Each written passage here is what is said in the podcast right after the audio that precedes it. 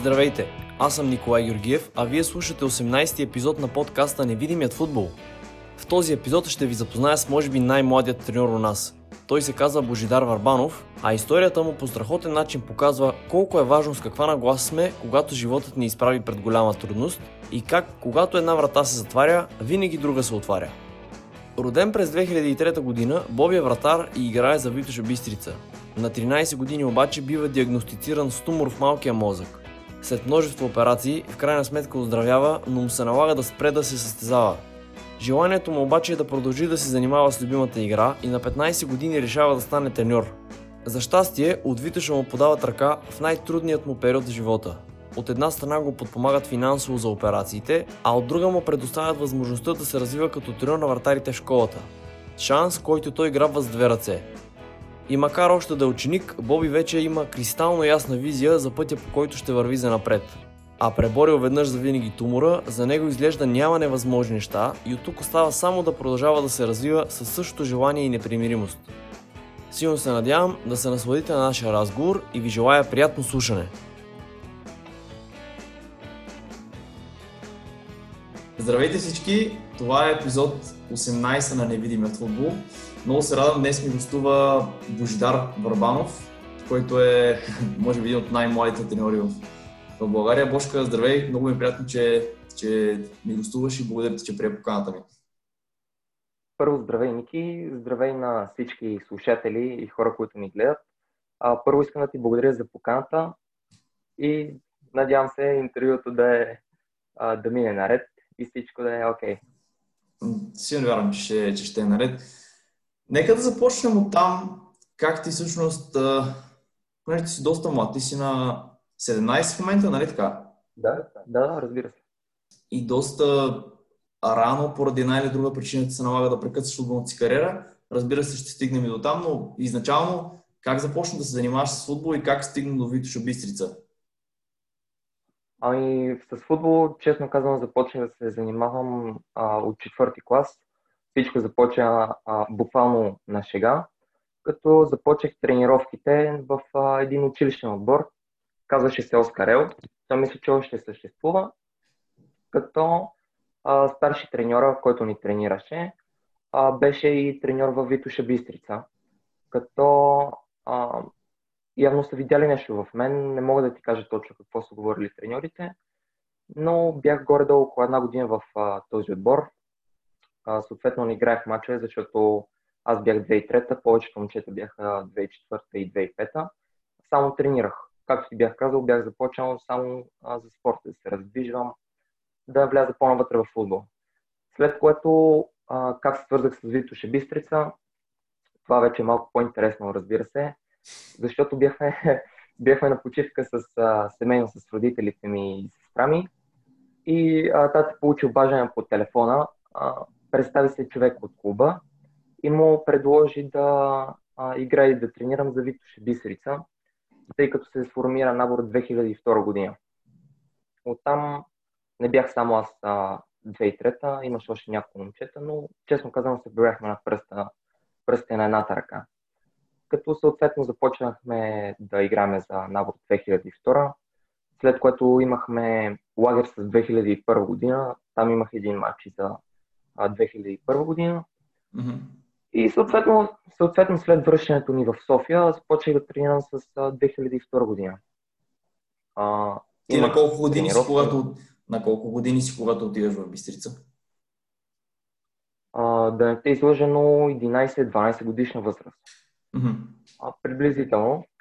А, като правях сравнително, така казах треньорите, сравнително добри мачове за 2002, добре се справях, но дойде един момент, в който лично за мен годините играеха роля вече. Започнахме да играем с а, по-големи момчета за мен, за тях бяха нормални а, като телосложение, но за мен бяха а, по-здрави. Аз като по-малък бях и по-древен и изпитвах вече затруднения.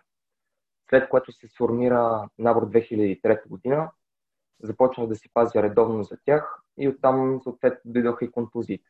Постепенно лека по лека, докато не излезнах от а, футболната форма, така да я наречем. Какви контузии си имал? А, докато пазех за 2002 година а, на стадион Академик с едно излизане, може би до известна степен и неразчетено мое излизане, излизам, избивам топката с глава и едно момче прецени, че трябва да мине и той да се намеси да играе с топката, но съответно игра с главата ми, а не с топката. и съответно там получих средно тежка контузия, леко ми цепна а, главата. Отидох, залепиха ме, всичко беше наред, но се върнах отново и почнах да пазя след горе-долу половин месец. Комоцио не си имал? Следваше... Не, не, не, само удар с ток. А, само удар с а, бутонка, така да го наречем, да, не с топка. Ако беше стопка, ще да. да добре. да, да, да, абсолютно. А, след което следващата контузия беше комоцио, м- като бяхме излезли с приятели да ритаме около блока в едно квартално игрище. Оттам едно момче реши, че трябва да изрита топката. Топката а, ме удари по главата. Оттам съответно комоцио след което пак идвам а, форма за около месец, възстанових се, след което почех пак да си играя на добро ниво, обаче с а, моя снява 2003 и оттам вече започнаха големите проблеми. Диагностицираха ми тумор в малкия мозък, който докторите предполагат, че е довел съответно удара с топката преди това от годините, дали удара с бутонката в главата. Но как стана това? Малко сложно, честно казано, се получите ми го откриха, а, тъй като получих а, парализа на лявата част на тялото. Ма, Там, или не, ама можеш, можеш ли, извинявай, можеш ли да дадеш малко да? повече контекст за самата ситуация? За малко повече ами, детайли? Разбира се, да, как, как, как, се. А, след като се върнах след комочето имах около 2-3 месеца а, активна игра, нали, след възстановяването. Mm-hmm. А, там вече с набора се справях а, много, много добре, имах много добри матчове. След което... А усещал ли си, извинявай, ще прекъсвам, усещал ли да? си след тези две травми в главата някакви неразположения под една или друга форма? Неразположения под формата на много силно главоболие, чак до болка Друго неразположение беше а, много зачестено повръщане, а, гадене и отново а, страшна болка в а, главата. Mm-hmm. След което имах, а, мисля, че имаше един уикенд почивка, а, без тренировки, без мачове, имаше някаква дупка, ще ти излъча точно. И бях а, отишъл, понеже имах а, дрон, бях го занесъл на ремонт, бяхме отишли с сестра ми, за да можем да го вземем от ремонта, съответно, понеже няма 18 години. И в момента, в който се прибирахме, бяхме в флоето на хотела, понеже в един хотел се намираше сервиза. А, получих а, отново много силно главоболие, обаче по-необичайно. Изразяваше се в по-остра болка, след което получих парализа на цялото ляво, лява част на тялото. Съответно, както се казва, не знаеш къде се намираш, а, тъй като всичко ти е много размазано, неприятно. Неприятна ситуация. Оттам се прибрахме в нас. Родителите ми също се прибраха. Оттам, може би оттам дойде и по-големия проблем, тъй като отидохме в а, Пирогов. Оттам съответно докторите ни буквално ни изгониха, тъй като повръщах в а, спешна кабинет, но в пликче. Не бях нали, в кондиция. Mm-hmm. Само и само се молехме за преглед. Те ни казаха, че съм бил с... А, нали, обяснихме им какви са ми симптомите те ми казаха, че съм бил настинал и проче. Оттам отидохме в, а, нали, в съответно в Пирогов, искахме ядрено-магнитни и по-обстойни прегледи. Оттам, след като ни изгониха, хванахме си такси, отидохме в, а, мисля, че е частна клиника, платихме си, направиха ми ядрено-магнитен, оттам директно ни препоръчаха доктор в болница Иван Рилски, Иван Рилски. Оттам отидохме при доктор Уилям. Тук е момента да му благодаря, тъй като бях страшно а, много операции и той на момента ме взе, направихме още един ядрено магнитен, веднага на същия ден направихме операцията и в момента... Той ли всъщност открива, че имаш тумор, или? Да, да.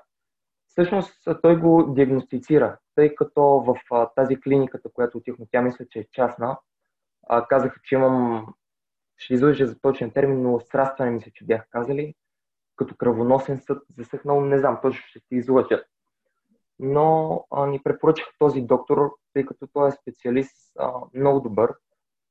И отидохме в съответната болница. И оттам на същия ден, мисля, че беше или на други ден на рано сутринта, а, първата интервенция. А, доста часа продължи, 12 или 13 часа, след което в момента на събуждането вътрешен кръвоизлив, веднага втора операция. Оттам съответно възстановяване около 4-5 месеца.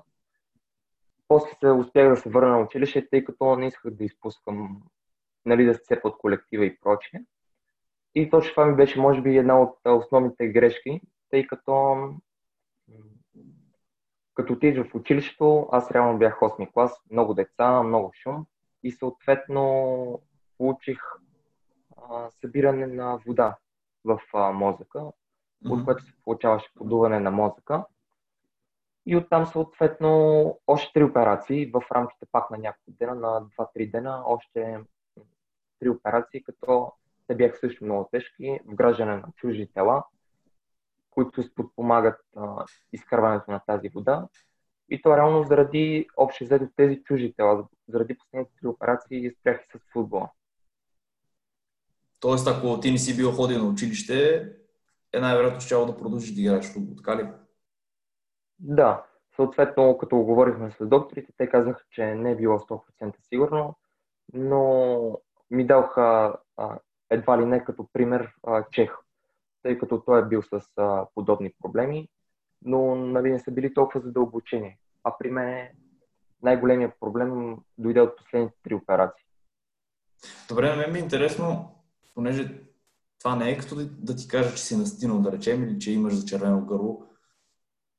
Какво изпитваш и чувстваш, когато някой ти постави подобна диагноза?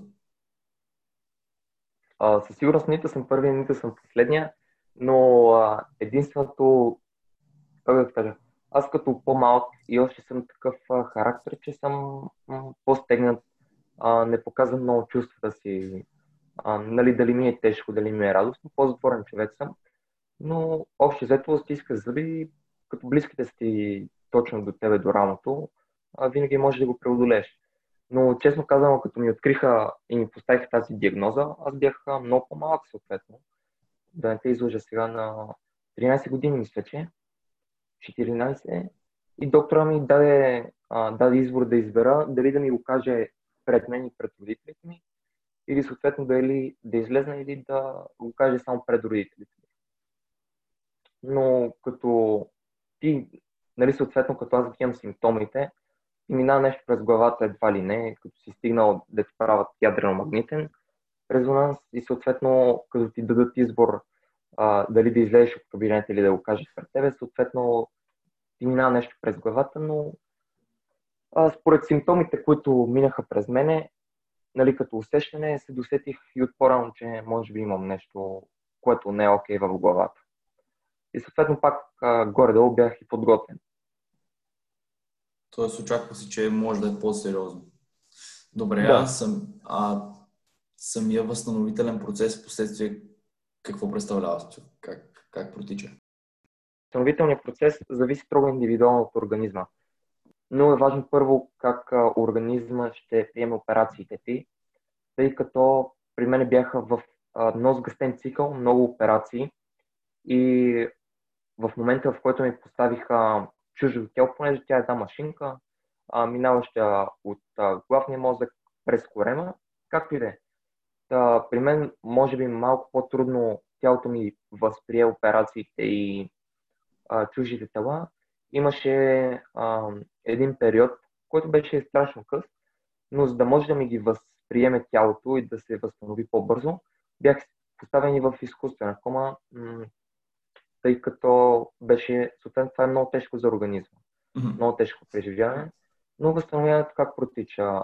След, след операцията а, трябва да се събудиш в а, интензивното, мисля, че ако не се лъжа, в смисъл не те изкарват директно в а, реанимацията, а мисля, че те изкарват леко настрани или в някаква определена стая. Ще ти излъже този ученик. След което те вкарват в реанимацията и оттам всичко зависи от теб. Реално обаче, на... реално обаче в последствие ти седиш само вкъщи, предполагам, за един доста дълъг период от време. А, за дълъг период от време, да, те, честно казано, докторите ми казаха а, постоянно да лежа, да спа без телевизия, поставих на един определен режим на... Не е точно определен режим на хранене, на спане и прочие, но ти поставят едни граници. Тоест, какво можеш да правиш, какво не можеш да направиш. Mm-hmm. Да речем, първия месец го спазвам, но при мен тялото ми е хем много адаптивно, хем много бързо се възстановя. Те това ми казаха, че не очаквах толкова бързо да се възстановя и да ги възприема толкова добре операциите без, без нали, други отклонения и проблеми. А, но да, стоиш вкъщи, много внимаваш, пази се, но дойде при мен един момент, в който исках да почвам да вървя лека по лека, защото след операциите, както се казва, започваш всичко от начало. Даже при мен се беше случило, а, колкото и странно ти звучи, ми беше трудно ходенето. А, тоест, а, тази координацията ми беше изчезнала, тъй като е такова местото на операциите, че координацията ти изчезва. А, координацията ми беше изчезнала до голяма степен и като хода пристъпвах и се едно, като видиш дупка, нали, го имаш като усещане или я прескачаш, или го имаш едно на ум и а, все едно не я усещаш, стъпваш наравно. Аз докато го свикна това, директно си стъпвах в дупката, да речем, и така, докато свикнеш. Добре, генерално, какво ти се е въртяло през главата по време на възстановяването? Има ли си такива по, така да кажем, тъмни периоди, през които си бил в лошо емоционално състояние? Понеже като цяло това, което съм да. забелязал за теб е, че си, си доста така позитивен човек, доста, винаги си успихнат, винаги си оптимистично настроен, никога не съм те виждал да си ядосен или а, да, изнервен под една или друга форма. Може би, както и ти каза преди малко, нали си човек, който не изразява чак толкова много емоциите си, но генерално впечатленията ми, които са останали, а, които имам за теб, е, че си наистина доста позитивен човек. Има ли някаква взаимовръзка между болестта и това ми наблюдение? Ами, със сигурност има, но аз съм на такова мнение, че нещо ако ти се е случило, дори колкото и да е тежко, ако сведеш глава, нали, седнеш, плачеш, викаш и прочее, това няма да го промени. Мисля такъв, че то ти се е случило, явно е имало защо да се случи, аз вече го усещам и виждам, че е имало защо да ми се случи, но а, единственото нещо, което така ме вдигаше, беше постоянното мислене за футбол и то, че ще успее да се върна, и то ако не като футболист, а то по друга форма, но отново ще се върна на терена.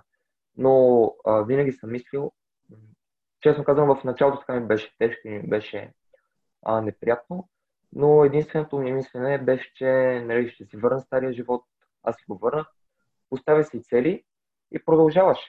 Мисля такъв, че а, каквото е се случи лошо, ако седнеш нали, да плачеш, да викаш и да ти е супер гадно, това по никакъв начин няма да го промени. Добре, от, от, от, от, от къде си култивирал тази ти нагласа? Бил с книги или с а, разговори с други хора? Ами, пак това е, а, според мен, това е лично мое, как да го нарека, може би не, не най-точна, най-точна дума. Ако колкото повече се обесърчаваш, смяташ, че ако ти се е случило нещо, то ще ти е нали, ти е край на живота и така нататък, то рано това ще ти се случи. Имаше един период в а, живота ми, то беше наскоро, ходех на психобиолог, за да мога да имам а, повече хем духовно израстване, хем а, професионално израстване. И тя, понеже е жена, тя ми казваше така, а каквото си мислиш, каквото ти е в главата, това ще ти се случи реално. Тоест, а, много от ситуациите предизвикаме съдбата си с мислене.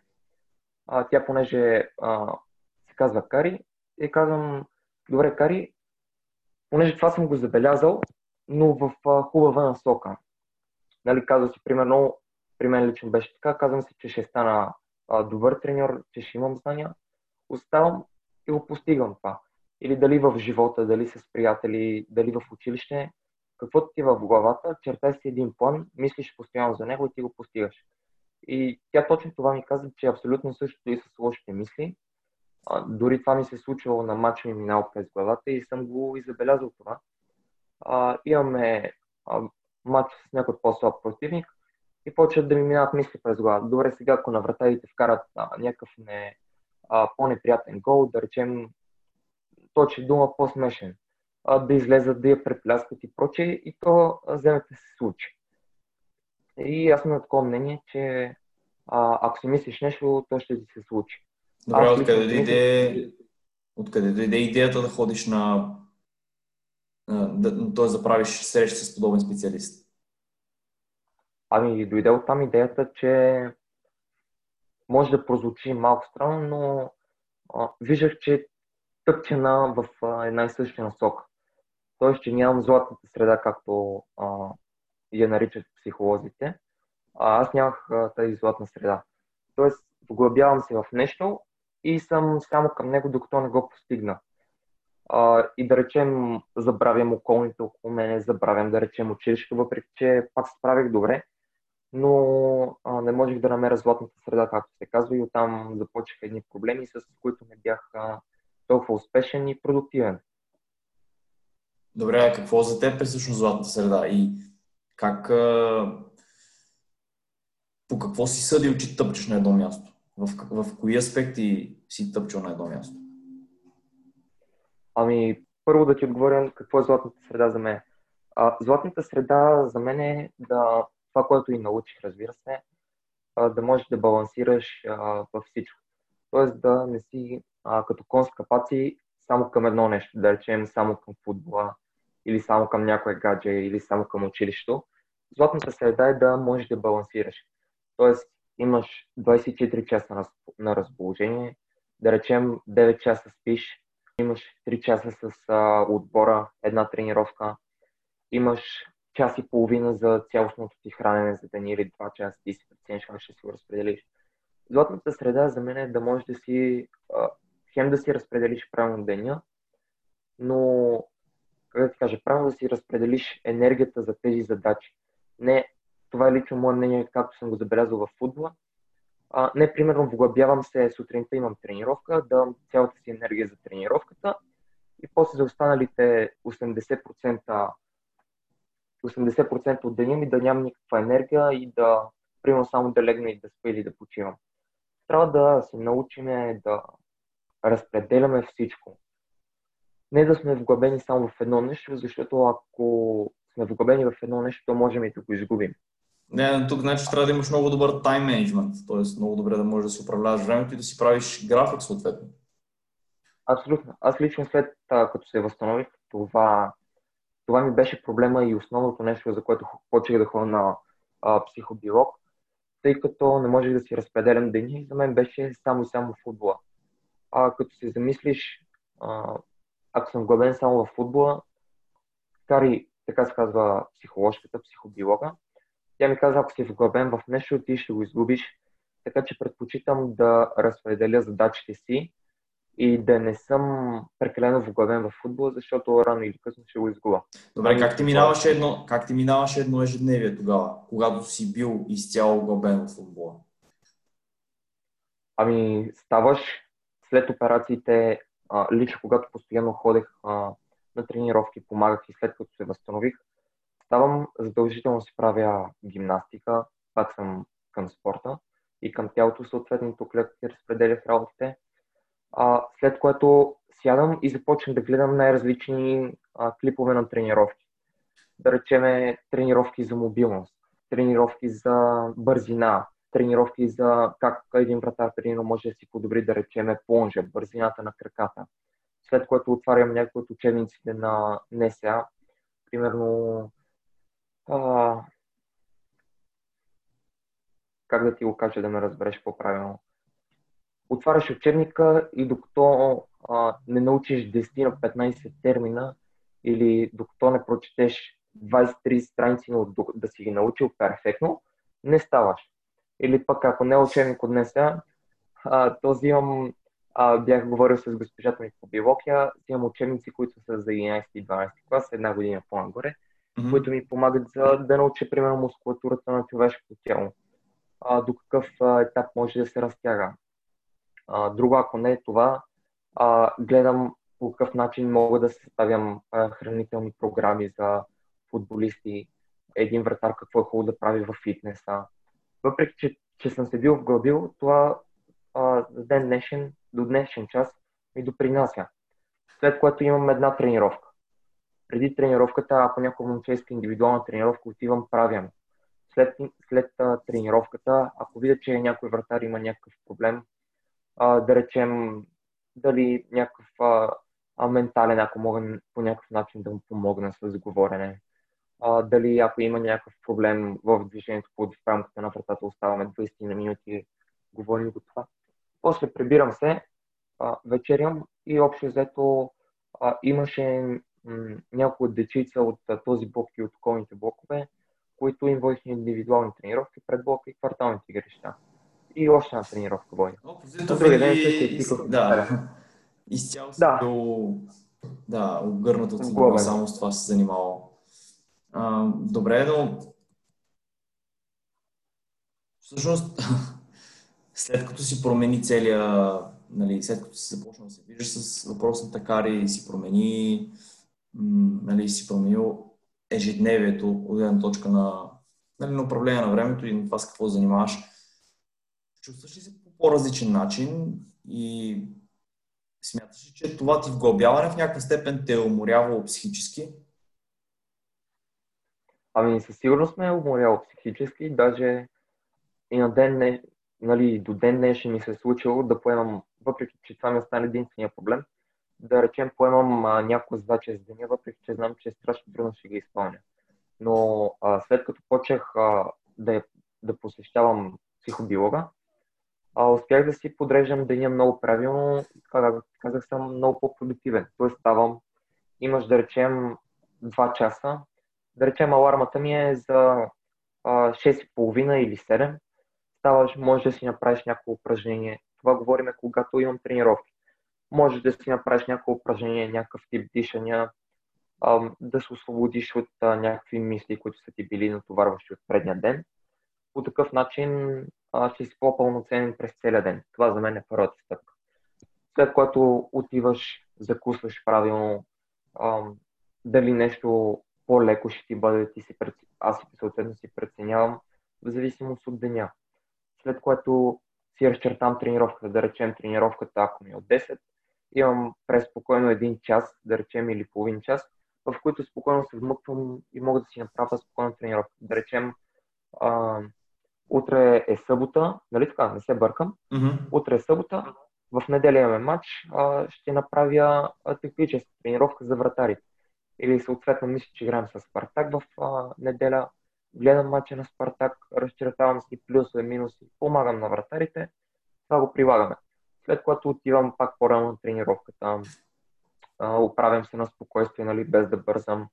А, съответно си подреждам ако имам някакви упражнения за вратарите или виждам се с а, някои от треньорите, ако има нещо да коментираме, след което идват футболистите, обръщаме им на тях внимание представяне тренировката, провеждаме тренировката, след което ако има нещо, пак го изглаждам леко с вратарите, къпя се дали съответно в съблекалните, на душевете, дали се пребирам, къпя се, после почивам и после съответно ако имам някакъв план дали за излизане мога да излезна за час-два с приятели или съответно ако нямам някакви планове, имам втора тренировка, разбирам се, за мен е много важно да се храня правилно, след което ако не спа, поне да почина, да речем, в рамките на един час, час и половина, след което ставам да я направя следващата тренировка и а, да я проведа правилно. Не да съм изморен и всичко да ми е припряно. Но ако нямам тренировка, то времето го прекарвам с семейство или с приятели. Смятам, че за всичко има време, но ти да си структурираш правилно деня.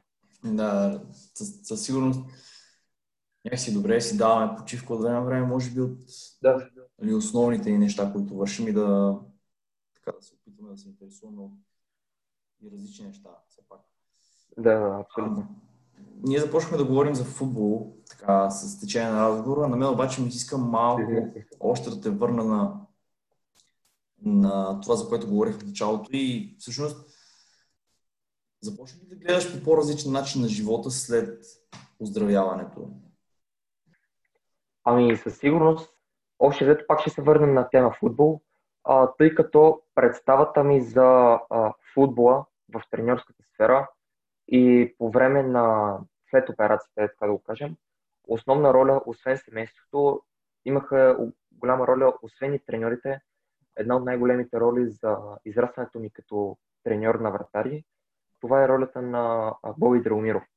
Тъй като м- смятам, че между треньорите в България, за да има израстване на футболистите, то треньорите трябва да си комуникират. Това в България е много, много рядко срещано, тъй като може да бъркам. Наблюденията, които имаме, че много малко от треньорите споделят тайните си за успех.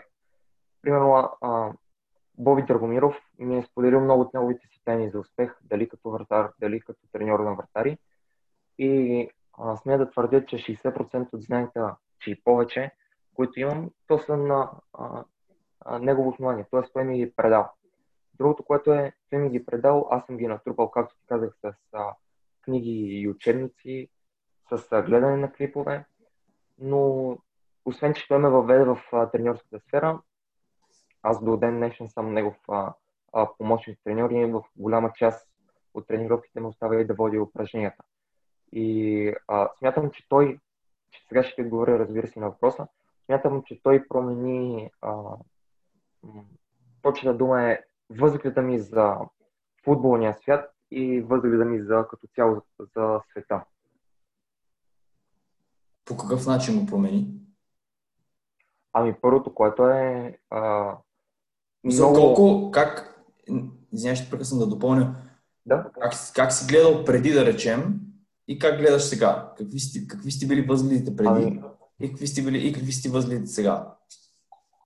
Те, между другото, много от а, футболистите и треньорите казват, че а, мисленето на моменти ми е много а, не строго, а много израснало и много над годините ми. И преди докато пазех, мисленето ми беше по-детско, нали, като постъпване не съм, честно да ти кажа, не съм мислил за ситуация. На 13-14 години, на 12-13 години до 14 годишна възраст, ти не си толкова осъзнат, не мислиш до такава степен кое е правилно, нали. Единственият човек, който е насочил в футбол, това е треньора. При мен това беше Боби Драгомиров. А, след като се върнах от операциите, а, възгледа, честно казано, той ми изгради голяма част от а, а, мисленето като на треньор, погледа ми за футбол, за футболисти, голяма част, той го е изградил. Така че, като м- треньорското ми израстване, много дължи на него. Добре, ти малко по-рано в разговора каза, че нали, ставаш, подготвяш си тренировката, интересуваш се от тренировки за мобилност, от хранене, четеш за мускули, кости, прочее, всякакъв такъв тип неща. Общо по много разностранен начин се опитваш да се, да се развиваш. Откъде ти идва това желание нали, да, да научаваш, да продължаваш да учиш и да знания не само за футбола нали, и, за, и, за, и за вратарството, ами генерално за другите аспекти от играта и а, да, нещата, които могат да си полезни на терена. Ами, примерно, вчера ще ти дам пресния пример, а, тъй като наскоро а, просто живота те кара. Тъй като, примерно, вчера имахме матч с Монтана, пътувахме до Монтана и 2 часа, да речем, или 2 часа и половина в автобус, 18 човека, да речем, или по коли, сметни краката на футболистите на какво ще им станат, мускулите. И говорих с треньора, а, дойде просто като сигнална лампичка. Защото и аз съм го изпитвал това и на мен ми е неприятно да се ми подути краката и после 90 минути тича след топ. Чух се с а, масажиста на а, клуба, той ми обясни какъв тип масажи прави. Аз съответно като се нали, нахвърли ми ги набързо, грубо казвам, за да имам бегла представа. С масажиста на бистрите? Като... Да, да. С чалето? С чалето. Да. да. Съответно, съответно, аз като се интересувам от мускулатурата на футболистите, нали, а, органите, като цяло, като всичко, като съм го учел, ето виждам, че сега ми допринася. А, той ми обясни по колко време отделя и как, по какъв начин, какъв тип масажи прави. И аз викам, добре, няма проблеми. Питах го с какво ги масажира. Той вика съвсем стандартно олио. И минава всеки през мен, масажирам ги. По време на матча казват, бошка, краката са ни супер, едно летим, след матча ми казват, може, може да тичаме. Въпреки да, действително до 60-та минута не играхме на капацитета си, но те казват, че краката им се чувстват супер, за което за мен е а, хем похвално, че съм се справил добре, хем, че се чувстват те добре. В смисъл, за мен е най-важно футболистите да се чувстват добре, вратарите, чувстват ли се те добре, смятам, че ще дадат всичко от себе си. Защото колкото я се тренира, дали било а, техника, дали било физика, дали било тактика, то да речем един футболист, ако, не, ако е пътувал 2 часа и не се чувства добре, Кел Файда, че е тренирано цяла седмица, имало е седмичен цикъл и всички приказки са изговорени. В смисъл, ако те не се чувстват добре, смятам, че всичко е било безмислено. И... Добре, но ти си в крайна сметка си... Да, ти в крайна сметка обаче, понеже това е доста а, различен начин на мислене, бих казал, от стандартния и нали, някой може би казал, аз съм тренирал вратарите, какво общо, нали, защо изобщо ще се занимавам да правя масаж на, на, на когото и да било от футболистите. Защо решаваш да поемеш тази отговорност, нали, предвид, че никой не го изисква от теб и никой нали, ти го налага? И дори не ти влиза ами, задълженията. Да, да, да. Ами, първото, което е, аз съм такъв човек, че това съм го казвал на всеки един от вратарите, с които съм работил. Аз съм работил в, за мен, за тази възраст, за тези две години наистина доста вратари. С много футболисти съм, съм минали, както се казва, през а, мен дали като треньор или като помощник треньор, с много хора съм а, говорил с родителите им и съответно на всеки един футболист съм казал, че винаги могат да ми имат доверие, да ми споделят всичко, а, дори ако имат някакъв проблем, нещо за закупуване, могат да разчитат на мен за каквото и да е. И съответно, малко го разтегли въпрос, сега ще се върна на основата а, всеки треньор казва и го твърди това и, и това е самата истина. А, един отбор а, е от всички футболисти, които са в този набор. Това е лично за мен така. Независимо, че примерно са пътували 18 човека, в, а, под този набор, да речем, стоят а, 25 човека, примерно. И тези 18 човека, ако не се чувстват добре, той вратаря няма да има добро представяне. Да речем, окей, той ще има примерно играем срещу Левски, да речем. Пътували сме, а, да речем, до Етрополе, играем за някаква купа, примерно, примерно mm-hmm. казвам. Mm-hmm. Примерно до Етрополе, да речем, гордо от час и половина, ако не се бъркам. Може да се бъркам. Да, служих там. Да, примерно казвам. Левски може да имат масажисти, те имат голям щет. Има се на предвид, окей, аз тренирам вратарите. Той колкото и добър вратар да е, ако има да речем от Левски на нашите вратари 70 удара, средно казано, примерно, независимо mm-hmm. какви удари са или излизания, скъсяване на гол. От тези 70 удара, то 20 или 30 ще са застрашени, ще застрашават вратата, поне 7 ще влезнат, минимум. Ако футболистите не са в добра форма. А да речем, ако са в добра форма, останалите футболисти чувстват се леки с този масаж. Както се казва, летат, а, могат да тичат още повече. Те ще се борят до край, докато ако са изморени, те няма да могат да тичат и да ги догонват. А ако са в добра форма, в топ форма, те ще правят всичко по силите си а, да ги гонат и да стискат се зъби да ги гонят до последно. И съответно тези 70 удара, да речем, примерно казвам, ще спаднат на 40. От 20 застрашени вратата ще спаднат на 10 или на 7. От тези 7, 3 ще влезнат. Просто така ми идват тези числа на главата. И смятам, смятам, че от тези 11 а, старти футболисти, ако се чувства само вратари, окей, тъй като аз работя на загрявката с него и през останалото време помагам на Боби Драгомиров а, за тяхното израстване, изграждане и да речем още три тренировки аз тренирам с тях. Ако само вратарите се чувстват добре, а другите 10 човека не се чувстват добре, то няма смисъл, а, всичко се губи, разбираш ли ме? Докато mm-hmm. ако всички са, всички са окей, нали, в добра форма. Независимо какви тъпоти и грешки да правят по някой път, то ще представянето им ще е на много по-добро ниво. Добре, а по какви други начини се опитваш ти да се развиваш като треньор? Нали? Това с масажите е съвсем нали, едно на ръка, но генерално откъде черпиш знания И кои за теб са основните неща, които искаш да изградиш у себе си като умения за като тренер? Като черпене на информация, основен източник е, пак ще кажа, а, с треньора с Боби Драгомиров. Обменяме страшно много информация. Той много упражнения ми е дал страшно много, както казах, той ми е дал основата и много упражнения той ми е дал. А, друго учебница от днес аз имам. Аз имам информация от интернет. А, на днешно време интернет е страшно бъкан, страшно пълен с такава информация. Какво трябва едно чупване намираш, дали за масажи, дали за мобилни тренировки, за каквото и да е, можеш да намериш упражнения и тренировки съответно. Друго, смятам, че един треньор трябва да е до известна степен и психолог, тъй като отбора пада, да речеме, с 2 на 0, да речем или води на полувремето с някакъв страшно голям резултат, но излиза второто полувреме и е лежерна. Целта на... Това е пак лично мое мнение а, и се опитвам така да се изградя до известна степен и като а, психолог от към вратарите и като футболист.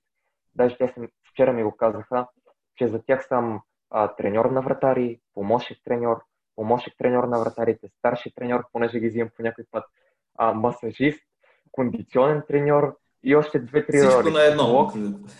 да, всичко на едно. В смисъл, действително, смятам, че един треньор трябва да е в а, една област, смятам, че, има, че трябва да има знания и в още две-три области поне.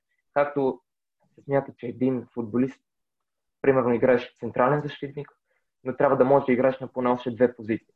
Лично моето мнение е такова, че а, един треньор, примерно аз съм, искам да израсна като треньор на вратари, но всъщност искам, нали, треньор на вратари имаме, искам да израсна като треньор на вратари, но също трябва да имаш знанията за психолог и да речем кондиционен треньор или масажист. Защо си има предвид това? Да, един треньор да има базовите знания, но смятам, че ако е по-запознат, това няма да е от а, минус, защото по такъв начин с твоите знания ти ще помогнеш на футболистите. Те, ако са добре и си им помогнал, ще имат добро представяне. Имат ли добро представяне, ти си добър треньор смятам, че всичко е структурирано. Mm-hmm. Да, ти много говориш за, за Боби Драгомиров и като цяло за това, че не си имал възможност да работиш с него. Колко важно беше за теб всъщност, че след като здравя реално имаше бистрите ти дадаха тази възможност да, нали, да работиш там и да, да, да се изграждаш като треньор, защото реално ако я нямаш тази възможност, Нямаше По много по-различен начин биха се развили нещата. Още повече, че да, да. аз си спомням, докато бях в Бистрицата ти в един момент идваше с нас, Димата, с първи отбор, да, с, Димата, да, да, да. с Бад Димата и от него също май много си... Той всъщност да. също до каква степен ти е помогнал? Подсети ме тук, за което се извинявам, Бад Дима не го вмъкнах. Тук страшно много голяма грешка моя. Когато отидох при Дима, той честно казвам, когато почнах да ходя при мъжете, понеже говорих с а, треньорите от ръководство, ето, примерно сега ходя и при а, Бат Заха, при Бат Дима много научих. При Бат Дима, честно казвам, много научих съвети. А, как да постъпвам с вратарите, като подготовки. Другото, което е, не очаквах, честно казано, мъжете да ме приемат, дали Бат Дима, дали Бат Заха, да ме приемат а, толкова добре. Тъй като дете на 17 години, повечето хора а, смятат, какво му разбира на него главата, нали, още нито има лиценз, нито има нужния стаж и прочее. Но като отидох първи път а, а, при Бат Дима, честно казвам, мен ме беше срам да влезе на терен, не знам дали беше забелязал. И той вика, да, седеше отвън. Бош... отвън. Да, да. И мислех, честно казвам, да я наблюдавам и да записвам. И той вика, Бошка, що се и там, моето момче, това е бутонката и влиза. За което, което много ме, много така ме зарадва и нали, обяснявам и аз му задавам въпроси, а, той ми обяснява и много приятни диалози се, диалози се получаваха, докато при Бат а, а, Дима научих а, страшно много съвети. Аз даже си ги бях записал. Какво си научил да Дима най-много? Кои са основните неща, които си взел? От него генерал, неща. Генерал. генерал, като държание към вратарите, как да се отнасям а, към вратарите. А, Другото, което много важно научих, което ми даде като съвет, примерно, тъй като аз съм си записал всеки един съвет от него, примерно един вратар, ако а, работи, да речем, под формата на игра, нали, пази, а, с другия вратар ти трябва да работиш, ако не се чувства добре. Примерно, виждаш го, че не е добре за плонжовете, не се плонж, питаш го дали иска да направи някакво упражнение и да бъдат изгладени. И в а, този контекст, сега не знам доколко е правилно това, понеже още имам много живот пред мене, пише един наръчник за млади треньори на вратари. В него съм описал всички имена, всички съвети, които съм научил от Бат Дима, от Бате Боби, от Бат Заха. И съответно видове тренировки, нали, те са няколко глави. И смятам, ако има нещо, точно с тези треньори, с които съм работил, ще ги изкоментираме тези работи. И дай Боже след някой месец, след някоя година да успеем да го въведем този правилник, тъй като смятам, че много от подрастващите треньори, аз не казвам, че знам всичко, просто съм минал по този път, аз не го написал в книгата. Минал съм по този път и а, работата с деца има някои тънкости, които са по-специфични и смятам, те може да знаят 60% от тези работи, но смятам, че ще има нещо в този наръчник, което ще им бъде полезно. Дали като съвет, постъпка от треньор на вратари, дали като подготовка, дали като упражнение, защото там съм описал много работи, много съвети, включително и съветите от Бад Бима съм ги описал там.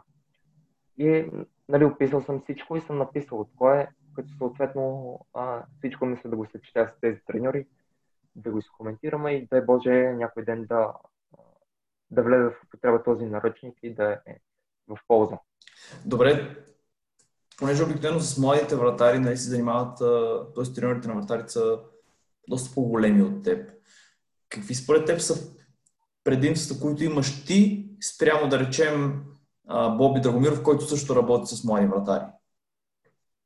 Ами, Бата Боби има страшно много знания нали, от към... Да, като, да, като, нали, като пример, Но, да, по принцип. Като, като, пример, като пример, това, което са ми казали футболистите, лично за мене, това, което ми спомага страшно много, това е а, единственото, което смятам, че ми допринася а, като, като плюс, ай така да го кажа, като плюс е, това е м- отношението ми към вратарите от такава гледна точка, че съм на тяхните години, съответно дали една-две години по-голям от тях, или по-малък една-две mm-hmm. години от тях.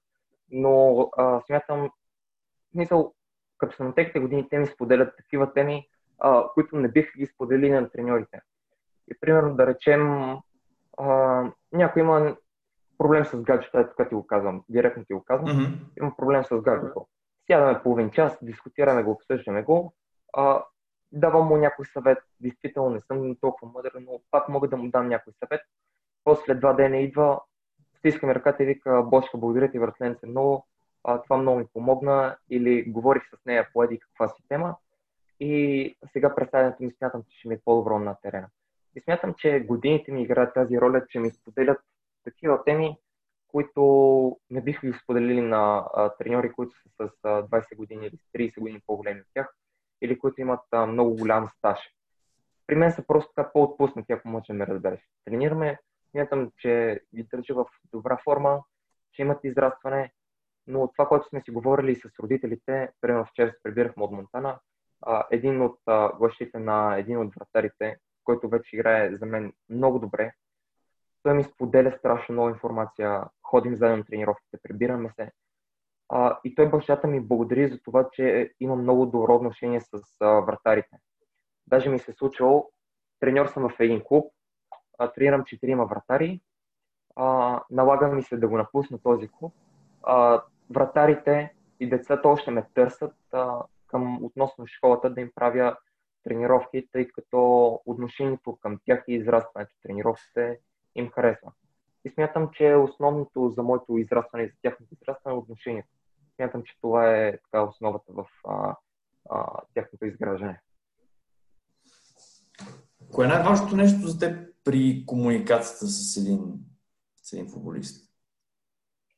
Имаш предвид за мен или като навлизах? Не те разбрах точно. Ами да, в момента смисъл като, като в момента като комуникираш с играчите, кое е основното нещо, за което внимаваш, на което се опиташ да, обръщ, да обръщаш внимание? А, на концентрацията. Първото, което е като... Честно казвам, аз ще започна малко така по-далече, защото, за да можеш да ме разбереш а, когато започнах да ги тренирам, независимо каква възраст започвам да тренирам, дали са по-малки, по-големи или започвам някъде на ново место, аз съм го казал и на други треньори и за мен е много важно да а, вратарите да ме опознаят и да свикнат с мен. Аз съм го казал и не ме е срам от това.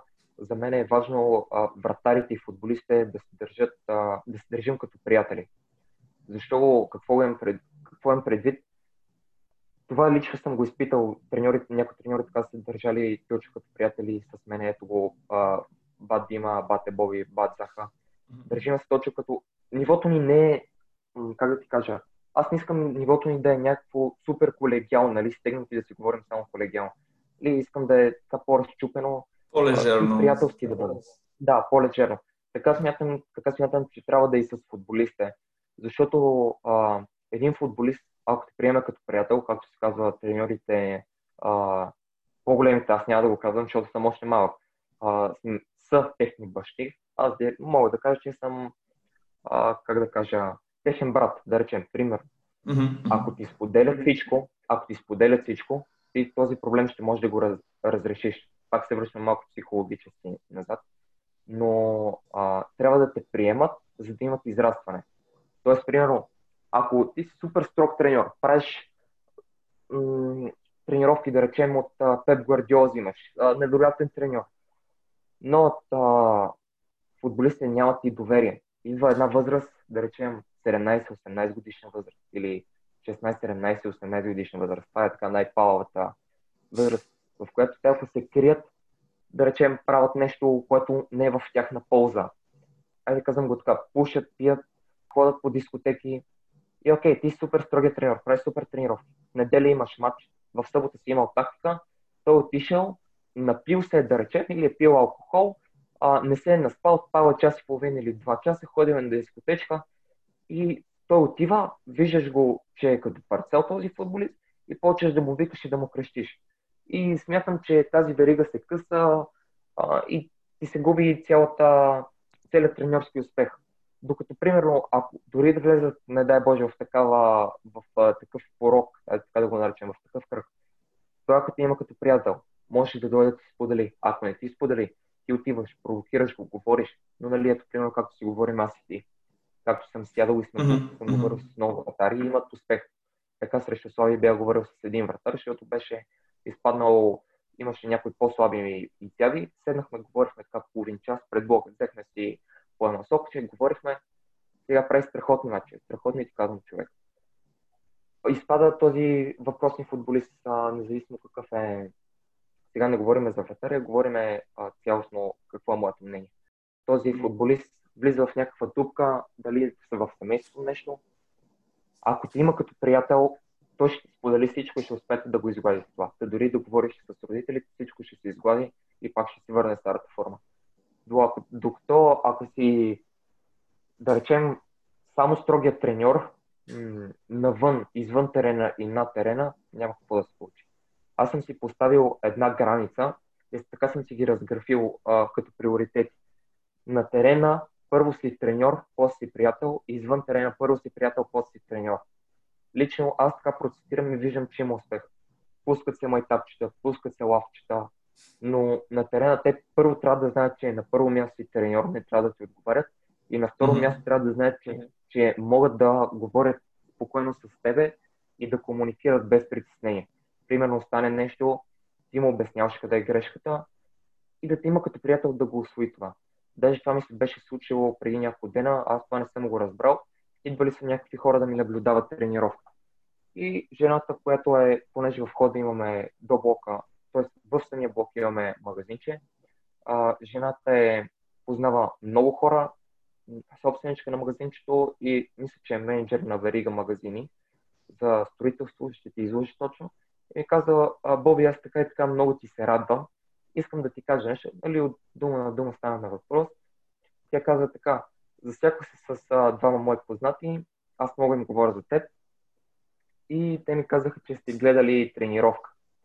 И каза така, не ли, не можем да разберем, има страхотен подход към децата, но ни е странно как някой вратар спира, изкарва го от игра, показва му, вкарва го в игра и им показва правилния начин за изпълнението на упражнението И ето, примерно, аз не съм знал, че ни наблюдават, но аз водям такъв а, подход, чисто приятелски, чисто треньорски на терена, както казах. Първо треньор, после приятел.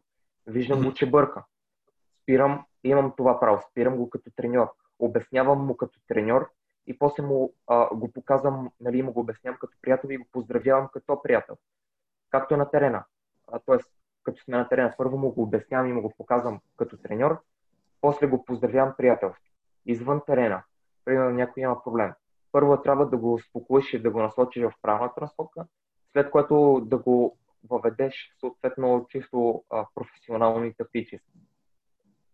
Да, но то е, но особено, според мен е трудно при положение, че някои от играчите, с които работиш, нали, са по-големи от теб, съответно.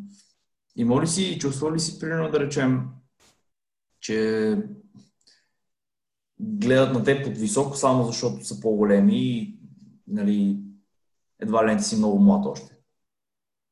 А, не, не, по никакъв начин. Честно казано, случвало ми се, след като станах треньор, набор 2000-та, 2001 и 99 имаха страшно уважение и страшен респект към мен.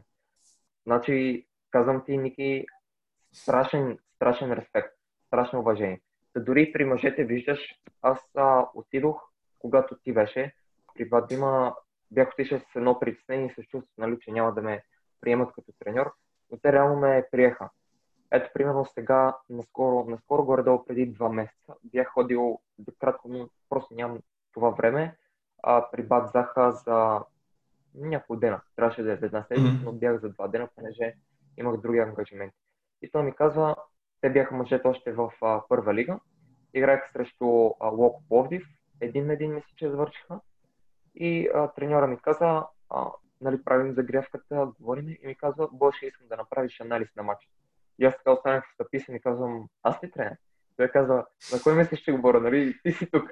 И, нали, в а, клуба и извън клуба се отнасят а, а, децата постъпват с доверие към мен и няма подцене, нали, няма подценяване. Единственото подценяване а, дойде в някои хора и в родители, които не са в а, моето обкръжение.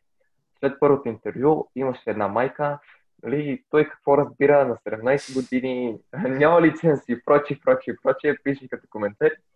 След което викам, добре, окей, няма значение, тя рано или късно ще му познае, ще чуе за мен или ще ме види някъде. Или аз може да работя с детето, тъй като м- рабо... детето и тренираше в ЦСК, или там се засичихме на няколко пъти. И говори с а, един треньор, той е в а, Розите треньор. А, ти мисля, че а, си водил интервю с него. Ще ти излъжа точно, не съм сигурен. Мариан мисля, че се казва. Мариан Василев? Той е треньор. Да, да. Да, не, не съм правил епизод с него. Но поддържаме да. контакт, ако трябва да съм честен. Да, правилно. И тя ми каза, че с него е говорила. Мисля, че с него каза, че е говорила и той е споделил, mm-hmm. понеже ние бяхме на лагер а, а, там. И той ме явно ми е забелязал подхода и тренировките и майката не знам по какъв начин е говорила с Мариан. И той, е, и той е казал подхода ми към децата, знанията ми, тренировките. И тя след горе от 2-3 седмици ми пише, здравей Божидар, представя се нали, име и фамилия. Казва, искам да ти се извиня, аз не бях права за тези думи. Говорих с Мариан, той ми обясни, че имаш страшно много знания, че имаш много ентусиазъм и имаш много добри успехи с децата. И си извини, аз си благодарих, че... А ти с Мариан откъде се познаваш реално? Честно казано, бяхме на лагер, след което той дойде, аз честно казано се къпех. И беше извикал един от футболистите да ме викне и да се видиме. Аз честно казано не го познавах много, но се запознахме на четири очи и така ми стана много приятно, като се запознахме. Да, той е също човек, който да, да. мое наблюдение някак се опитва всячески да се развива като треньор и съответно и футболистите. А, така че мисля, че бързо сте изградили една добри взаимоотношения. Да, да. С теб, между другото, си говорихме преди две или три седмици така и, и точно стана въпрос за психологически елемент, на, на който така доста сериозно наблягаш и по-конкретно за концентрацията. Ти тогава ми сподели нещо доста интересно за това как, да. как следиш дали играч са т.е. какво правиш, когато забележиш, че някой играч не е концентриран. Можеш ли да споделиш като цяло повече за, да, за практиките, които да. използваш от гледна точка на, на концентрация? Ами, Да, разбира се. Ами първо ще започнем там това, което за а, друг съвет, който а, запомних от а, а, Бад Дима. Това е, че а, всеки вратар е, нали, всеки футболист е строго индивидуален и всеки има различни нужди.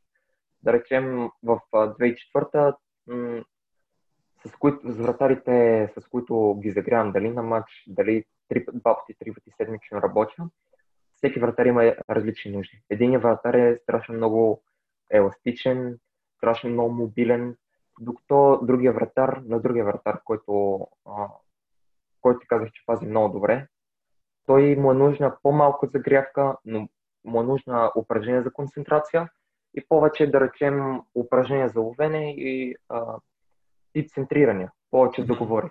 Така че, връщам се на въпроса, загрявката я права пак, нали, не е строго индивидуално към всеки вратар, но придържам се към стандартната загрявка, която я правят за юношите всички вратари, предимно вратарите, треньорите на вратарите в България, но вкарам някой тип упражнения. Това, което изподелих миналия път, случвало ми се, пускам им топка да разбягват. Нали, водят си дрибъл, че разбягват или примерно взимат топка в ръце да разчупат кръст. Започвам с нещо по-елементарно. Целта е да се концентрират тук. А, давам им въпроси за събиране и изваждане. Едно плюс едно, 5 минус 3, примерно първо единия въпрос за един, втори въпрос за другия.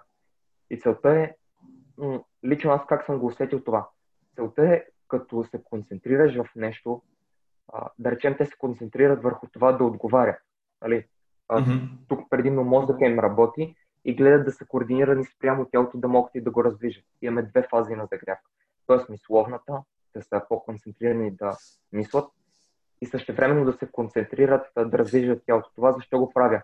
Когато има да предвиждаш и да следиш топка, примерно всеки знае, че трябва да се движи под рамката на, не под рамката на вратата, ами а, под а, формата mm-hmm. на дъга. Mm-hmm. И примерно ти трябва да имаш концентрацията да следиш топката и да говориш. Тоест а, събирането и изваждането, което им задавам. И съответно движението под вратата, загрявката на тялото. И гледам да ги комбинирам така. Или другото, примерно, в зависимост от загрявката, нареждам им примерно, да речем, как, така ако можеш да ме видиш, 6 или 9 чапки, нали, в права линия. И те минават под различна форма, ситни кръче да загреем долна част, топките са в мене, последната шапка преди да излезе, хвърлям му топка от ръце, това е за ловене правилно да слага ръцете, защото после имаме а, ловене от крак, нали, по-силни удари. Mm-hmm. И искам да им акцентирам на правилното ловене, нали, да не я приплясват, да не слагат ръцете отстрани, за това в това. В момента на ловенето започвам с а, а, умножение и деление. Примерно 5 по 5, 5 по 10, 9 по 3. Пак се провокира ума, но този път с ловене. И след което да речеме, а, минаваме на, да речем преди това, ако сме минали на, нали, казвам ти в зависимост от загревка, примерно ако първоначално имат разчупване на кръста, започвам да а, им задавам въпроси, примерно чисто исторически, географски. На изток с кой граничим, на запад с кой граничим. Нали, такъв а, чисто чиста методика, която аз съм си изградил, виждам, че до, дава резултат в такава степен, когато са много разконцентрирани и целта е просто да се концентрира. За това го дам. Добре, реално къде ти е... Да, да, да върши всъщност. А, другото, което правя, много е важно да по време на загревката, вратаря, който почва, това съм го видял, че действа, не знам доколко е правилно, тук съм сигурен, че някой треньор може да ме оспори. Вкарвам много адреналин в а, един от вратарите. Примерно, ако имаме удари, да речем или центриране, аз стоя пред вратаря леко да му преча, карам ги винаги да викат, да скачат, нали, най-високата точка да търсят. После mm-hmm. ги поздравявам, нали, така надъхващо викам, браво, Жорка, нали, целта е да му, да му вкараш, а, как да ти кажа, не знам точния термин да не те изложа, не адреналин, а хъз да игра. Разбираш? Mm-hmm. Вкарваш му хъз да игра. Примерно, аз съм отишъл на 100% на загрявката, да речем, вкарвам максималната си моята енергия, това пак съм го научил от психобило, при който ходя, вкарвам цялата си енергия в този вратар, като надъхване, като на хъст, и целта е после той тази енергия да може да я разпредели на отбора и да го държи този хъст пред целия отбор. А, извинявам се, през целия матч. Добре, смяташ, че това в някой момент а, може да изиграе лошо сега, понеже нали, всеки има оптимални нива на...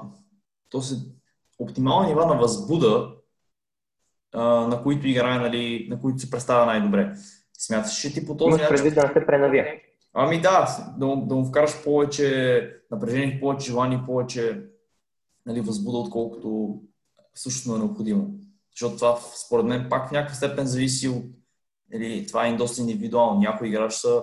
Някои играчи са... Ти може би и сам си го забравя, нали? Има такива играчи, които на терена са доста спокойни, ако говорим за вратари. Доста спокойни вратари, други пък са по, по-живи, повече викат, повече, а, нали, по- повече се чуват. Така че смяташ, че тук пак трябва да има индивидуален подход.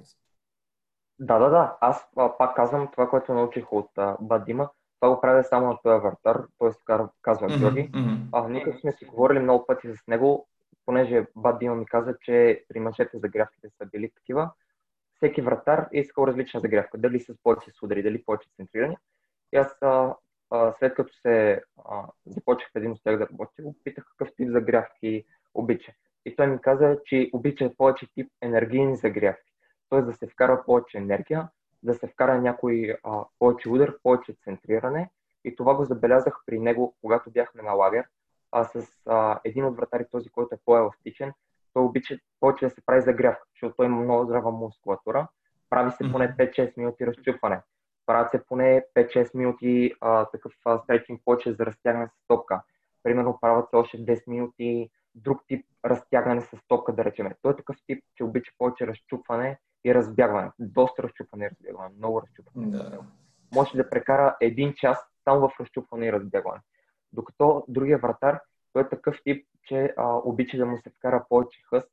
А, и това го забелязах. А, пази по-добре, когато му вкарвам, не му вкарам прекалено много адреналин, с това гледам да балансирам. Не му вкарам прекалено много хъст. Вкарам средно положение. Нали, не му викам на всяка смисъл, то не е викане, а поздравяне винаги с юмруци, потупване. Mm-hmm. И го викам, браво, Жорка, стъпва здраво в матча, нали? нали? Не е така тихо и спокойно, да, а малко по-висок тон.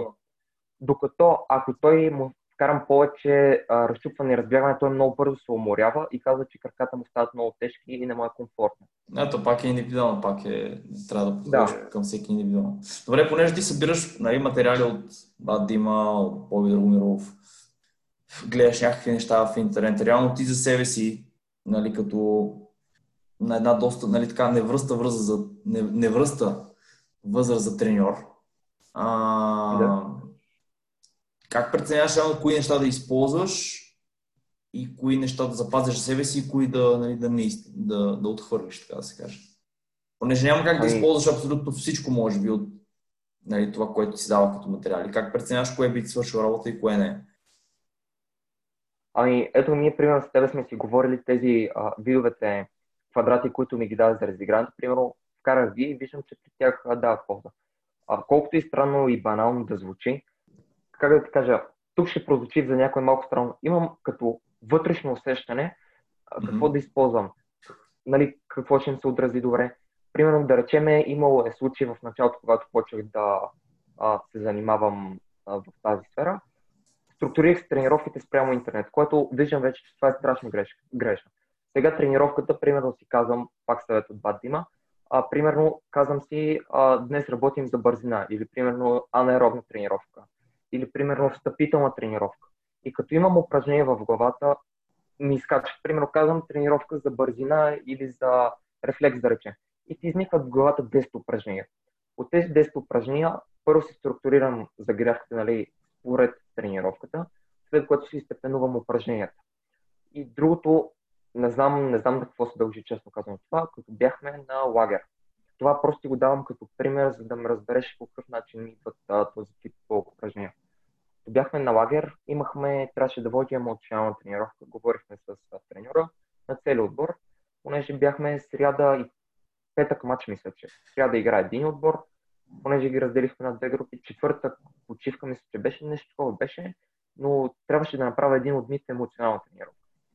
И правя я, но с полеви не съм се занимавал, от интернет нищо не гледам, правя емоционална тренировка. Накрая на тренировката говорим с треньора, понеже измислих упражнение за комуникация. Това да ти го обясна точно. Разделяме го, както е целият терен, mm-hmm. слагаме шапки до големия пенал, до центъра след което слагаме 4 човека, не знам дали ме виждаш, 4 човека така, и четири човека така, едни срещу други. Едните са зелени, да речем те са зелени, те са червени плътници. Зад, зад зелените, да речем, има още 4 човека. Примерно тук, ако са зелените, зад тях има още 4 човека, okay. които ще ги контролират. Които ги контролират. Да речем, Калуян, Иван, Петкан и пак Иван, примерно. За тях има още 4 човека. Всеки отговаря за всеки. Разбираш ли? Mm-hmm. става така, че да се че да има комуникация между футболистите. Това с треньора го разработихме и го направихме по позиции. Примерно, така трябва да ме виждаш. Примерно това са централните защитници, тук ще са халфовете. Да речем, mm-hmm. централните нападатели, а, извинявам се, централните защитници ще контролират а, халфовете. И примерно това... Тоест, те да ги контролират, а къде да се движат ли? Да, на къде да се движат. Примерно, аз ще те контролирам тебе. Ти си пред мене, аз ти казвам на къде да движиш, по какъв начин да поемаш топката, а, как да се откриеш, да се научат да използват такива термини. И това упражнение го измислих а, да могат да се да комуникират на матч. И реално mm. в следващия матч с тренера видяхме, че това упражнение е страшно полезно и почнаха да се кому- комуникират. А, Ванка пази го с десен крак, примерно, или излезка си ъгъл. Разбира да, да, такива да. термини, че... Между другото, а, а, а забелязал ли си ситуации, в които, да речем, футболистите не говорят достатъчно? Да, да, да, да. Но, но това смятам, че се дължи м- от такава гледна точка. Това е пак лично мое мнение, че трябва да се отделят а, а, тренировки, в а, които... А, ето, примерно тази тренировка, която измислихме, я измислих и я приложихме с Йордан Барбанов. В, а, говорихме с един, по-точно треньор говори с един треньор от Берое. Той каза, че му харесва много и той иска да я използва. И като цяло аз много ще се зарадвам такъв тип тренировки, ако се разпространяват а, а, в цяла България или в отборите, които нямат комуникация и футболистите да стигнат да комуникират. Нещо друго, между другото, което, да? което така го прочетах преди известно време в една книга. Книгата се казва Raise Your Game. И там се говори предимно за нали, примерите, които се дават, понеже автор е един такъв перформанс коуч, така да се каже. Нали, те в щата са доста, да. доста широко разпространени. Книгата се казва Raise Your Game и автор е доктор Алан Стайн или Штайн, не съм сигурен точно как се произнася. Няма значение. Та, той беше дал един пример за един баскетболен отбор от NBA, в който пак така е имало липса на треньора, искал просто играчите да си комуникират повече от това, което нали, те правят и им дал следното, а, нали, пуснал им игра със следното условие, понеже нали, баскетбол е изключително динамична игра, да, на много гъсто разстояние, в която трябва да имаш изключително бързи решения. Нали, футбол е една идея по-голям терен, по някакъв път имаш една идея повече време. Има време да Да, да. Баскетбола е доста по-интензивно.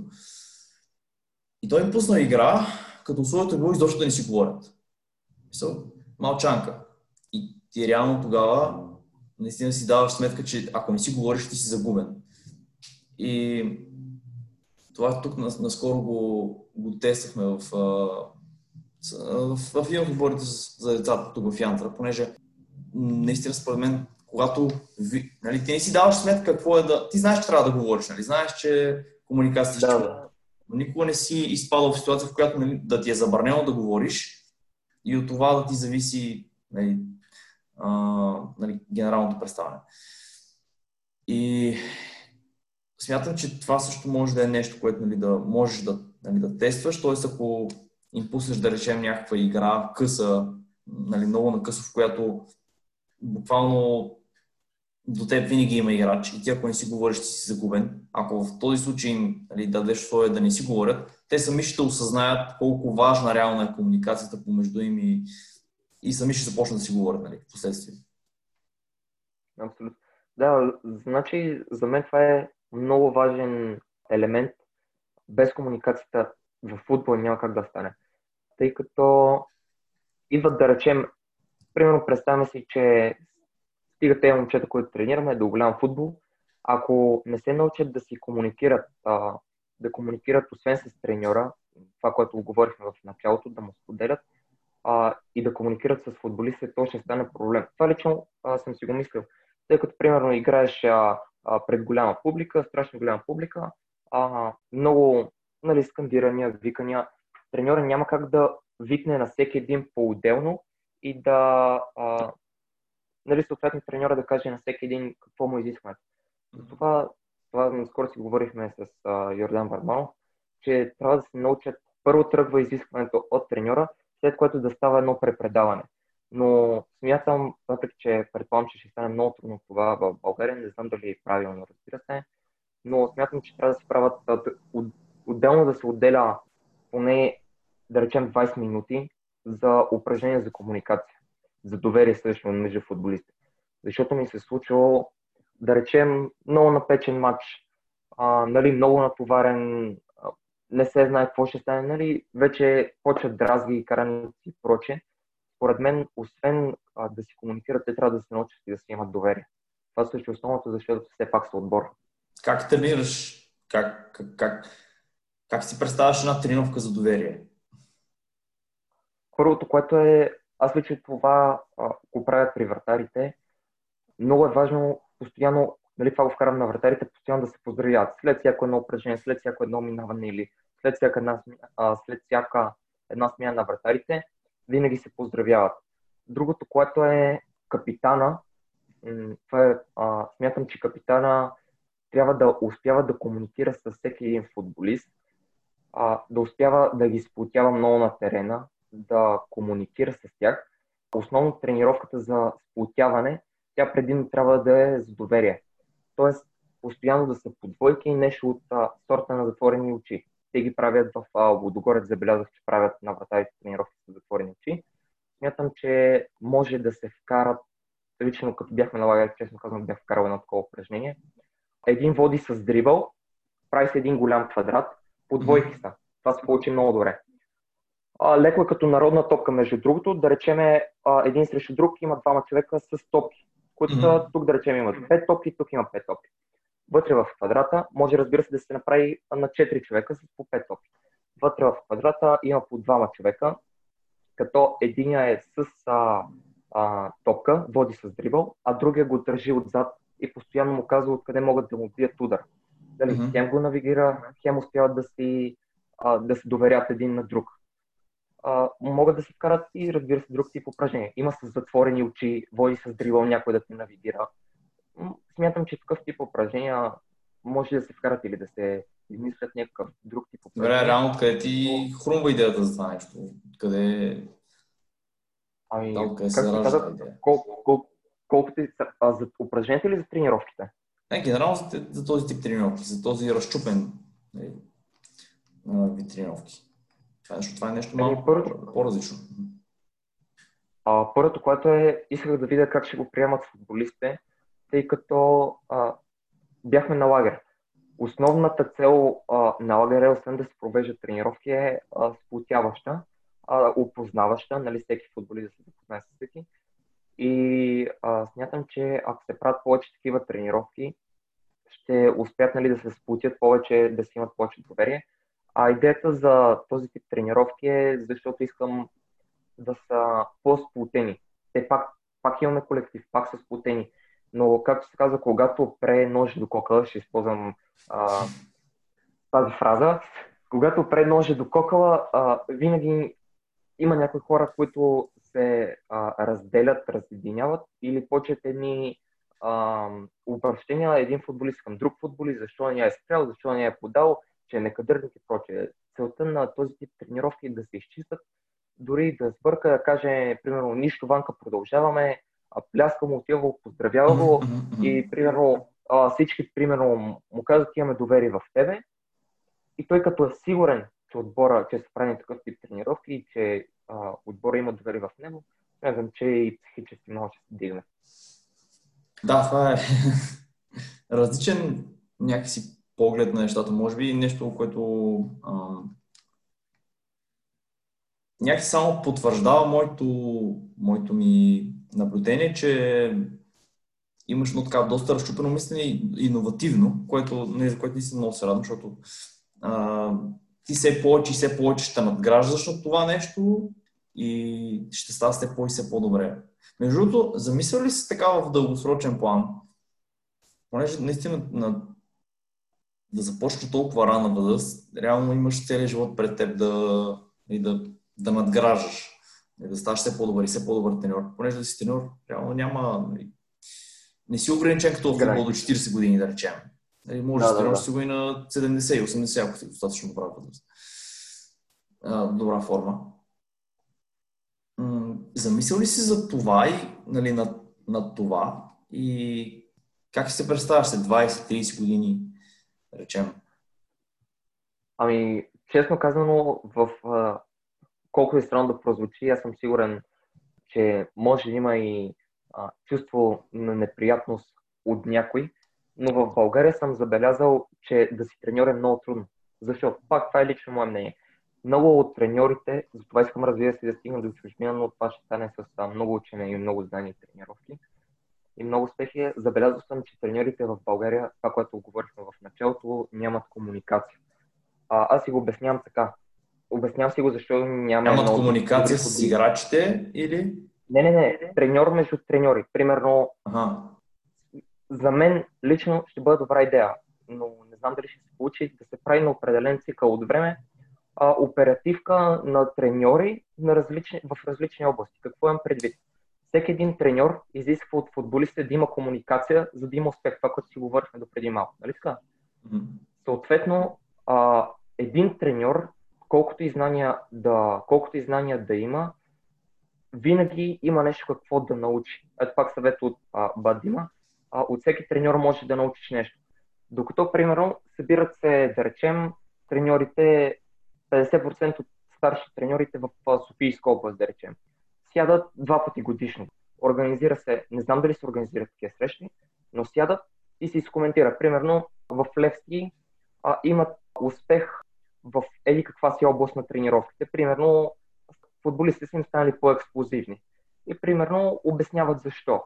Нали, целта е също... Да се взаимстват идеи. Да, да, да, да, да. Разбраме. Защо? Примерно, м- искат да имаме, нали, изискванията са да имаме добър, добри футболисти в България. Да речем, добрите специалисти, рано или късно, те няма да са цял живот специалисти, ще дойдат млади момчета. Да речем, примерно, че сега съм на 17 години, живи и здрави след 5 години, примерно, ще завърши а примерно казвам, след още толкова години ще излезнат още, да речем, 10 или 15 треньори. Да речем, ако се направят оперативки с най-добрите треньори в България, дали на вратарите, дали на полевите, да се изкоментира в кои области на полевите футболисти по какъв, по какви методики се тренира и защо има толкова добри успехи, смятам, че нивото в България на футбол ще се дигне много. Защото, примерно, ето аз тренирам вратари. Ама, примерно, ако не бях ходил, но ако не бях ходил при а, Бат Дима, а, при Бате Боби, при Бат Заха, аз нямаше да ги имам тези знания и да съм на такова ниво и да чувъркам за още знания. А реално, всеки един треньор, ако има по-добра комуникация с други треньори и нали, постоянно се комуникират, да не е само треньорите в Плески да си комуникират, или треньорите в Тески, или треньорите в Бистри да си комуникират. Ако се направи едно общество а, а, на треньорите, да се правят оперативки, да се дискутират тези теми, смятам, че нивото в България ще се дигне много повече. Да, нещо като работилнички, нещо като семинари. Да, да, да. да. Нещо такова. Не, не е казано да стане всички, а, както се казва, всички на Кюб да се съберат а, 150 треньори.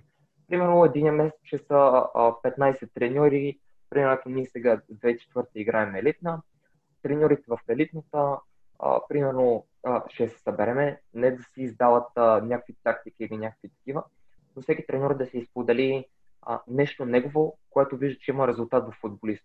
Ето, примерно, тези упражнения, които ги правихме за спотяване, това, което казах за контролирането на футболистите, mm-hmm. футболистите го възприеха много добре. А, казах го на треньора, той го одобри, каза, че е много хубаво упражнение, ще го разработиме и го прехвърлихме и на треньори на а, Бероя. Ето, примерно, ако се... Да, защото реално идеята, да, е, реално, да, реално идеята е нали, да. да имаме по-добър български футбол, което би станало именно да, с да. на някакви такива идеи ето аз не виждам с какво, примерно, страшно добър треньор си, да речем, правиш невероятни тренировки, имаш страхотен щаб, старши треньор си в Левски, независимо на каква възраст. ти те, се извинявай, може да прозвучи малко грубо това, ти рано или късно, ти тези знания, ако не ги предадеш, м- ще ги отнесеш някъде, нали? Но ако ги предадеш тези знания а, а, т.е. че си имал си успех и знанията за този успех ги предадеш на по-младите и реално хем си си да, удовлетворен. Да, оставаш нещо след себе си. Ето, моята цел е а, тренирам вратари, но в а, годините ми на а, спортен стаж, ще го кажем, а, или треньорски стаж, така да го наречем, а, каквото знам, всичко си го записвам и моята цел е сега тази, този наръчник да го опишем или допълним с, а, с треньорите, с които съм работил и с които съм говорил. Целта ми е да го допълним и да можем да го дадем на по-младите, да, въпреки, да, въпреки че ще имат знания, аз съм сигурен, че ще има а, дори пет упражнения или а, пет съвета, които ще им бъдат от страшна полза и те ще бъдат една идея по-добри или ще им бъдат от полза. Ти си започна да водиш индивидуални тренировки. Скоро видях, че си направил своя си а, академия, ако не се лъжа. Както и да. е идеята за това? Ами, абе, идеята за академията дойде от там, че а, в процеса на работа с вратари, много от вратарите започнаха да ме разпитват за индивидуални тренировки, дали правя, мога ли да правя, дали имам време. И идеята, честно казвам, пак вътрешно се провокирах, винаги си поставям много високи лекции, за да показвам на околните, дали било треньори или родители, че имам знания. Защото ако се застоя на едно място и цикла, то няма да имам достатъчно развитие. Та идеята за академията дойде оттам, за да мога да събирам примерно 3-4 вратари под едно общо а, име, което е VFA, а, Върбанов футбол академик, а, да, да мога да ги тренирам и се надявам да имат и по-добро израстване. Защо точно исках толкова силно да я направя? Защото много от идеите ми, дали било за полеви, дали било за вратари, да речем, аз ги уча много да слушат, да си използват слуха, правим тренировки на сляпо, да си затварят очите, да отиграват топката по слух. Някои от треньорите, да речем, чат път им правят тренировка с ластици или независимо mm-hmm. каква тренировка е. Някои от тренировките и от методите от по-старшите треньори ми много трудно се приемат. Да, искаш Но... да експериментираш с свои си неща там, евентуално. Ами да, освен че експериментирам, виждам, че дават ефекти и децата се чувстват а, много добре от това. Защото реално, ако отида, ако отидеме 18 човека, да речеме група, нали, в един отбор и ги тренираме, а, дали съм помощник треньор или старши треньор, а първото, което няма да е толкова пълноценна тренировката в а, тип на натоварване, второто, което е няма да е толкова ефективно за тях. Защото смятам, че ако се работи с, а, на индивидуално с, а, на по-малки групи, смятам, че ако някоя дете, ако има някакъв проблем, да речем с поемане или с подаване, смятам, че това е местото, в което може да се извади индивидуално. Да, много по-лесно може да се изчисти. Да. Добре, а за бъдеще мисля ли си дали искаш повече да се занимаваш с индивидуални тренировки и да имаш своя академия или пък да работиш в да работиш за някой отбор? Ами за в бъдеще, честно да ти кажа, още съм на кантар, тъй като, както ти казах, искам да бъда в чужбина. А, в а, България целта ми е да успея да си изкарам а лиценз треньор на вратари, след което не искам да скачам на някой висок отбор, нали, висок грант, искам да тръгна, да речем, от някоя по-ниска дивизия, дали mm-hmm. трета. Но не искам да скачам директно или на някой по-добър отбор от втора лига, но не искам да скачам директно на отбор от първа лига. Целта ми е да успея да, да изкарам един добър вратар, т.е. да се види работата ми с него, да се види от други отбори и постепенно да покачвам. Защото има една поговорка, най- най-полезна е като паднеш от високо. Да, така че целта ми е не е да скачам а, на някой висок грант, но по принцип искам да се занимавам с мъже за бъдеще. Добре, съжаляваш ли, че не стана футболист? И смяташ, че по колко по-различен начин ще смяташ, ще, ще да се развие живота, ако беше продължил да играеш футбол? Ами, по никакъв начин не смятам, че а, съм станал треньор, че се случило това, тъй като а, смятам, че всеки има а, начертана една линия и трябва да я следва. А от гледна точка на това, според мен шанс да излезна футболист е много по-малък. Защото дори и да съм добър, смятам, че в всяка една школа има много вратари и на днешно време е много, много трудно да се наложи. А примерно на днешно време, като съм треньор на вратари, смятам, че имам много повече успехи, дали към деца, дали към, по, дали към юноши, към по-големи. Смятам, че имам по-добри успехи. А и мисленето много ми се промени.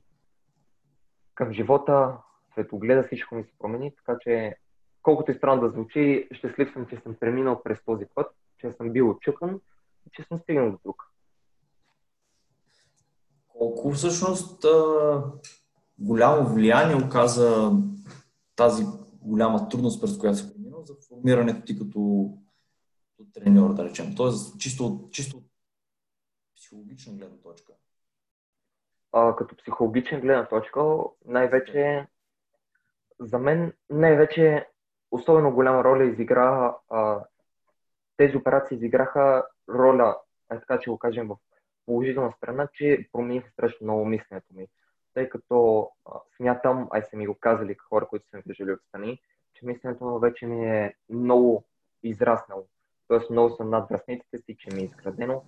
От а, гледна точка на това, смятам, че имаше един а, период от живота ми, в който ме дърпаха и ми беше страшно тежко и неприятно но а, в, а, на днешна дата това ми дава страшно голям тласък, тъй като като си преминал през нещо страшно тежко, стигнал си където се казва а, дали дъното или най-низката а, точка, mm-hmm. и рано или късно ти си скачаш. Действително, щом си минал оттам, както се казва, а, минал си през дата и, а, и си оцелял. Нали? а, ти без проблем ще можеш да стигнеш а, до най-високата летва, така да я наречем. Да, разбирам. Ами добре, Бошка, ние сме вече към края на нашия разговор. А, искам ми се, може би, така да привършим с един-два последни въпроса. А, какво те прави най-щастлив от това да бъдеш треньор? Най-щастлив ми прави това, че работя казал съм го много пъти, това, че работя а, с мои връзници, дали работя съм и с по-големи, бил съм и помощник треньор на по-големи. Най-щастлив ме прави, че а, децата, с които работя, дали било малки, юноши или мъже, имат доверие в мен и в знанията ми, тъй като ми се е случвало няколко набора да ме викат, а, не говоря като треньори, а като футболисти, че искат а, да им правят дали било индивидуална тренировка, дали било някаква вратарска тренировка, дали индивидуална тренировка. Това говори достатъчно за мен и съм напълно щастлив, че има доверие в мен, в знанията ми и това, че а, ми се доверяват, най-важното, защото ако не ми се доверяват и ме нямат в тези всички сфери, които ги изборихме, 7-8 сфери, а то няма да се стикуваме и няма да работим заедно. Така че съм напълно щастлив, че ми се доверяват и че ме имат като а, хем ме имат като равен, хем ме имат като треньор. Аз не искам mm. да ме имат като строгия треньор или а, някакъв велик, нали, с, с високо самочувствие, смисъл. Искам да ме имат като равен на тях, защото аз равно все още съм. Смятам, че докато не си изкарам лиценза, както се казва статията, все още съм на тяхното ниво, независимо, че имам разрешение да работя с а, а, деца, независимо каква възраст. Mm-hmm. Така че да, щастлив съм много, че работя тях и имам успех. Добре, какво за теб би било успех в тренерството? Ами, в зависимост в каква, лично за мен е успеха е в зависимост в каква гледна точка се гледа. Дали било, ако си бил пънал психически, дали ще успеят да го дигна. Това за мен е успех, че съм го дигнал психически. За мен е успех, примерно, ако сме изгладили нещо, примерно, а, движение в ръцете. Примерно има някакъв проблем, по-тромов е, изгладили с него това и има успех. Успех е за мен да отида в а, някой голям отбор а, за България, което ми се е случило вече с едно детенце 2011. Добре, мисля ли си, кой би бил най-големият успех за теб от гледна точка на треньор? От треньорска гледна точка. Най-големият успех е да стигна до чужбина. Да стигна до чужбина. Много искам да отида в Италия, като там искам да бъда като Специалист. Специалист, mm-hmm. треньор на вратари. Да бъда уважаван и да натрупам нужните знания. Добре, ами Бошка, много ти благодаря за този разговор. Наистина беше голямо удоволствие. Беше голямо удоволствие мен да си говорим. Пожелавам ти много успехи за напред в, в тренерската ти кариера. Дай Боже да стигнеш там, където искаш. И Благодаря сигурно вярвам, че по начина по който продължаваш да се развиваш и усилията, които влагаш, рано или късно ще стигнеш там. Супер. Благодаря и аз за разговора и за интервюто. Безкрайно съм ти благодарен за въпросите, много приятни. Благодаря ти много, Ники.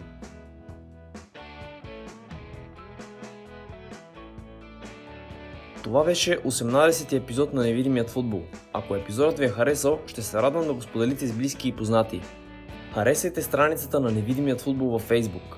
Там може да откриете още любопитни материали и да изпращате своите въпроси и коментари. Това беше от нас за сега. Желая ви приятен ден и до следващия път.